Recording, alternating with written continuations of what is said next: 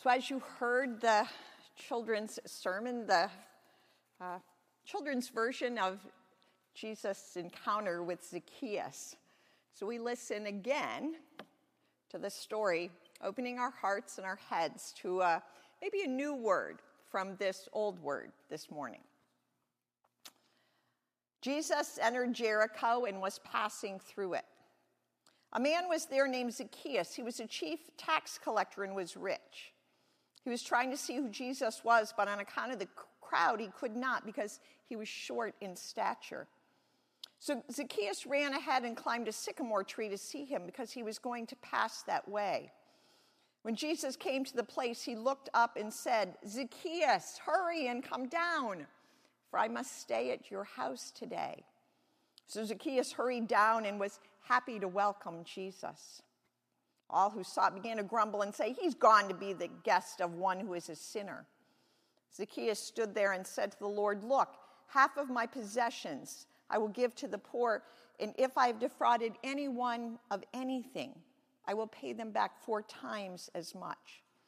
Then Jesus said to him, Today salvation has come to this house, because he too is the son of Abraham. For the Son of Man came to seek out and to save the lost. This is the word of God for the people of God. Thanks be to God. Let us pray. Mm. Ah. Oh God, we, we come this morning a bit like Zacchaeus, needing our hearts and our heads and our hands open again Thank you for an old story made new again this morning through the power of the Holy Spirit. Amen.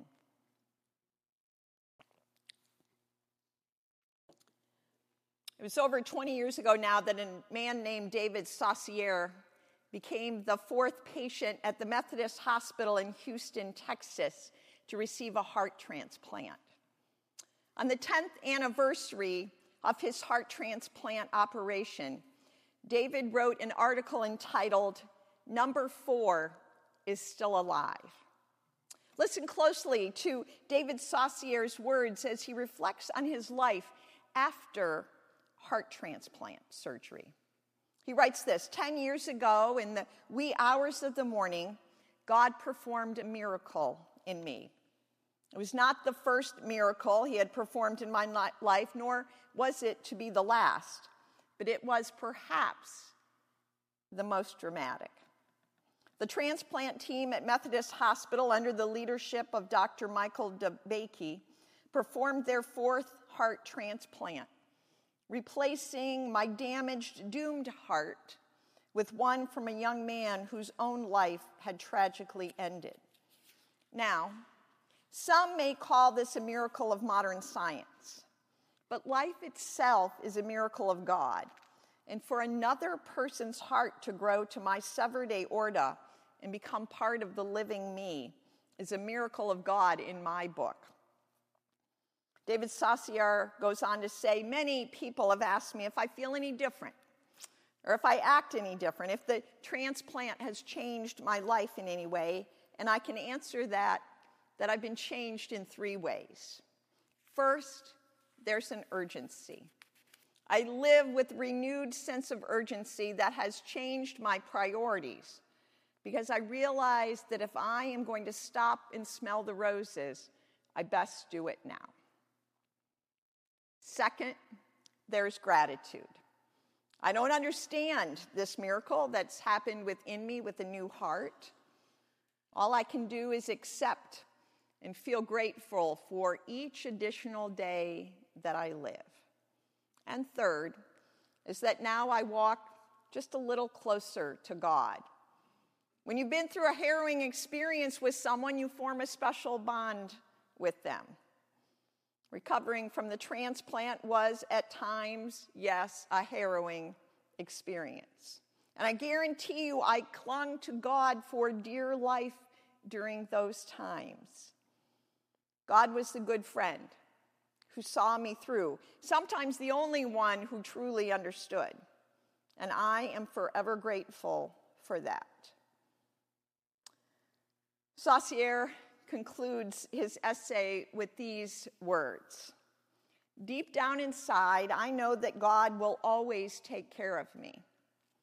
And I also know that no one lives forever. And that someday God will decide that He can better take care of me on the other side of the Jordan.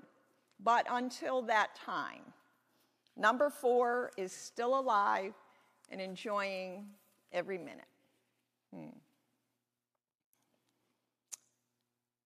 What David Saussure writes about is literally a new lease on life, a new heart, a new beginning, a new chance. He received this new heart, and the new heart gave him a fresh sense of urgency, a new sense of gratitude, and a closeness to God that he had not experienced before. Now, for David Saussure, this, this new heart was literal. But in many ways, this same thing happened to Zacchaeus in a spiritual way. While he didn't have a heart transplant, he did have a heart transformation. The great physician, Jesus, touched his heart and turned him around. See, somewhere back in the past, Zacchaeus had gotten off track, right? Uh, as kids, we sing Zacchaeus or did sing Zacchaeus as a wee little man, and a wee little man was he. The scripture tells us that it's about him being short in stature, but it seems also that Zacchaeus was small in spirit.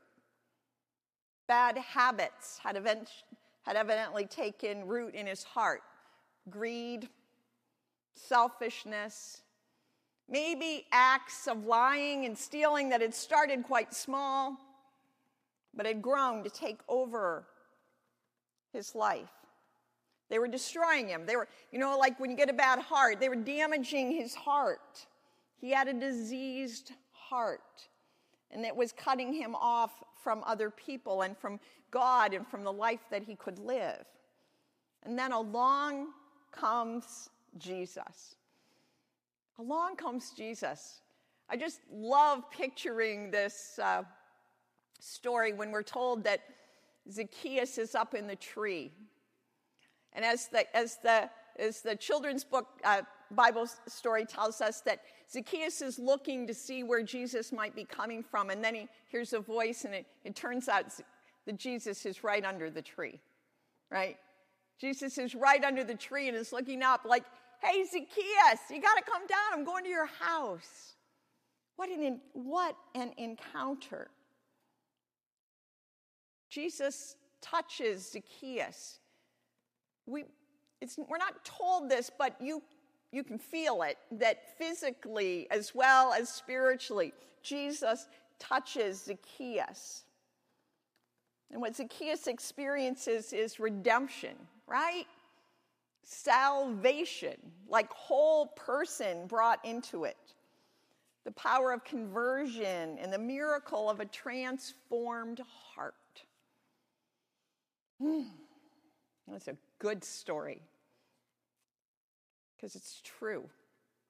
It's true in the way that Jesus transforms hearts and lives. When Zacchaeus encountered Jesus, the great physician, the healer of body and souls, for the first time, Zacchaeus recognized and felt that his heart wasn't whole, that it was diseased, that he did need a new heart. And when he said yes to Jesus, when he said, Yeah, come to my house, right? Come to my house today. That's when he opened his heart to healing. And the healing of his heart was something like what David Saussure explains. Zacchaeus felt a sense of urgency. Our, the story I read from Scripture is just a few short verses, and all you know is that uh, Zacchaeus comes down, they go to his house, and then it says Zacchaeus is changed. It must have been a sense of urgency, a sense of gratitude. His response to Jesus shows that, and a closer walk a closer walk. For the first time, maybe, a closer walk on the path that was set by God through the prophets. What did the prophets say? Micah, Amos. For the first time, maybe, we don't know, or for a renewed time for sure, Zacchaeus was set on the path that said to do justice. That's why he was giving back. To love kindness and to walk humbly with your God. Zacchaeus' open heart made this transformation possible. Yes, Zacchaeus said to Jesus, You are welcome at my house today. You're welcome to come in, Jesus. That's the kind of healing that's possible for all of us. God has the power still to touch and heal our hearts, to turn our lives around, whatever is keeping us back or keeping us down or keeping us up in a tree. Give us individually and as a community, O oh Lord, a new start, a new heart, a new beginning, a new lease on life, a life filled with a sense of urgency, of gratitude, and of a closer walk with God. That's the invitation. That's the invitation when Jesus called to Zacchaeus and calls to us. And so, Thanks be to God for this indescribable gifts. We open our hearts, we open our hands, we open our heads, we open our doors. Come, Lord Jesus, be our guest. Amen.